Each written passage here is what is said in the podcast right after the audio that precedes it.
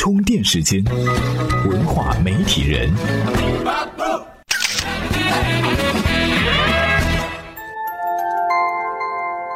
媒体与内容探知世界运行的新规律，欢迎您收听文化媒体人频道。近年来呢，随着网络直播平台的兴起，电子竞技行业商业模式也逐渐成型。比如斗鱼 TV、虎牙直播、战旗 TV 这些平台疯狂的签约电竞主播，想要通过主播粉丝力量迅速占据市场。资本方烧钱的速度已经不能用恐怖两个字来形容了，动不动就砸下千万资金，只为求得一枚备受追捧的电竞主播。这不，国民老公王思聪也不甘落后。去年搭建了熊猫 TV 直播平台，今年投资五千万，与曾经的中国电竞第一人人皇 Sky 李晓峰创立了电竞外设品牌态度。力图打造中国电竞玩家最顶级的电竞装备。王校长虽然有钱可以任性，但他更多的可能还是看好电竞行业潜在的巨大价值。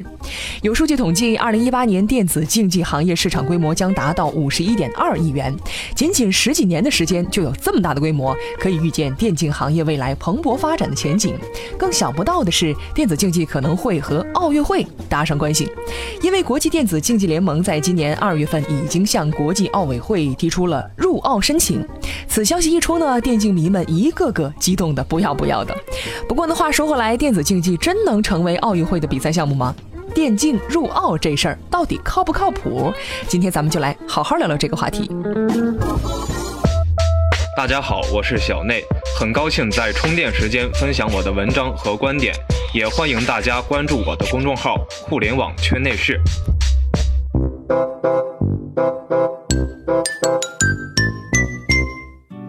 华尔街研究团体考瑞研究小组经过细致的市场分析，得出一个结论：电子竞技现在已经成为世界第七大行业，而且随着全球粉丝基数的快速增长以及商业模式的成熟，电竞已经成为一项真正的生意。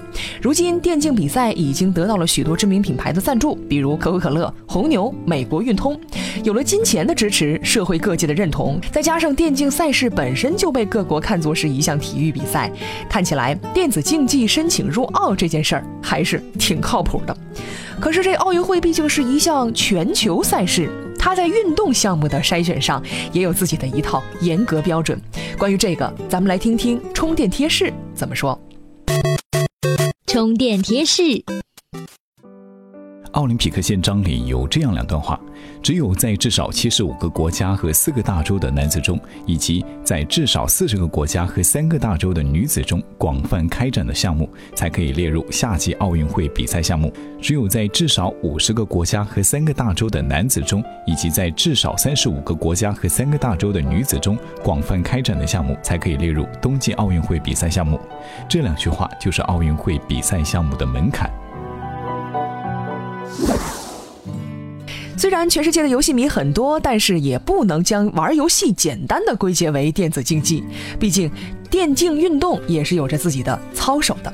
首先得有高科技硬件设备的支持，再者必须是人与人之间的智力对抗。这么一算，是不是全世界参与电竞比赛角逐的人群就大大减少了呢？而且目前整个电竞行业还只能依靠几款游戏苦苦支撑，比如英雄联盟和 DOTA。如果这些游戏以后不火了，没人玩了怎么办？咱们还拿什么去竞技呢？这么看来，电竞想要入选奥运会的比赛项目，确实难度有些大。当然，我们在评定电子竞技入奥靠不靠谱这件事儿，还要分析一些更深层次的原因。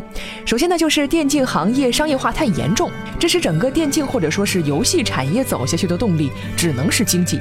办比赛需要钱，战队也需要钱，没有钱的赛事无法运转，工会没法生存，选手更没法吃饭。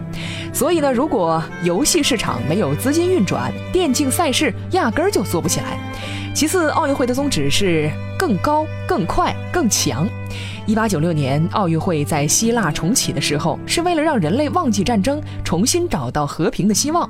一百多年过去了，奥运会一直给人们传递健康、积极、团结、友好的理念。但是，游戏呢？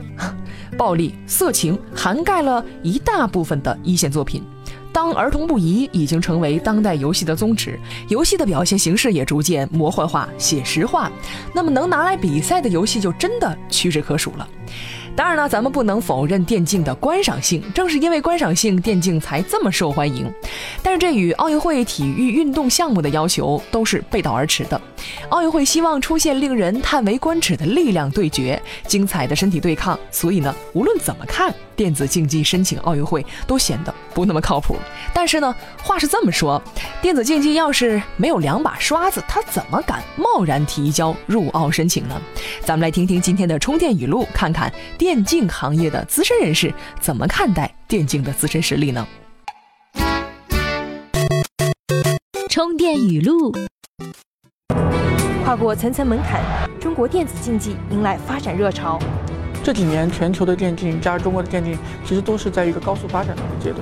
电子竞技的政策上，我们认为获得了一个空前的一个支持。产业利润飙升，电竞比赛成为捞金利器。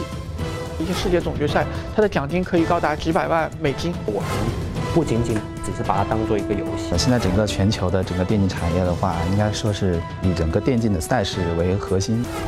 衍生品众多，电竞产业链不断完善，游戏能力强，然后能吸引到更更多的观众、粉丝，他们的收入就会越来越高。公说公有理，婆说婆有理，有人支持，必然会有人反对。所以呢，不管电竞入奥靠不靠谱，咱们都不妨大胆猜测一下：假如电竞申奥成功了，会出现什么样的情况呢？首先，最开心的可不是厂商，而是几十年来那些为游戏事业辛苦付出的从业者，他们再也不会像许多年前一样受到大众的歧视和排挤。而且呢，整个电竞市场一定会火爆异常，创业项目一个接一个，什么 VR 呢，培训教练呢，游戏播客呀，甚至是给职业选手做饭的厨房大妈，都可能成为投资人眼里的新宠。那些已经沦为夕阳产业的网吧，也有可能迎来自己的第二春。当然了，一旦电子竞技入奥成功，国家就势必会建立游戏培训基地。大学也会开设游戏讲课课程，还要把电竞成绩作为学分划入教育体系。为了培养一个电子竞技的世界冠军，咱们家长还要从小教育孩子，乖，还不快去打游戏？听到这儿，关于电竞入奥靠不靠谱，你心里是不是已经有了一个答案了呢？今日关键词，充电时间。今日关键词：电子竞技。虽说在咱们国家，电竞产业正在慢慢走上轨道，但跟电竞产业发展比较好的美国、欧洲和韩国对比，还是有一段距离的。在商业模式上，欧美电竞主张个性化，韩国电竞主张精英化。今天您在充电时间的微信公众账号中回复“电子竞技”四个字，给您看看欧美与韩国在电竞的商业模式上有什么体验，值得我们好好学习。本期节目由勒布朗企划编辑，Loud News 老彭监制。感谢您的收听，我们下期再见。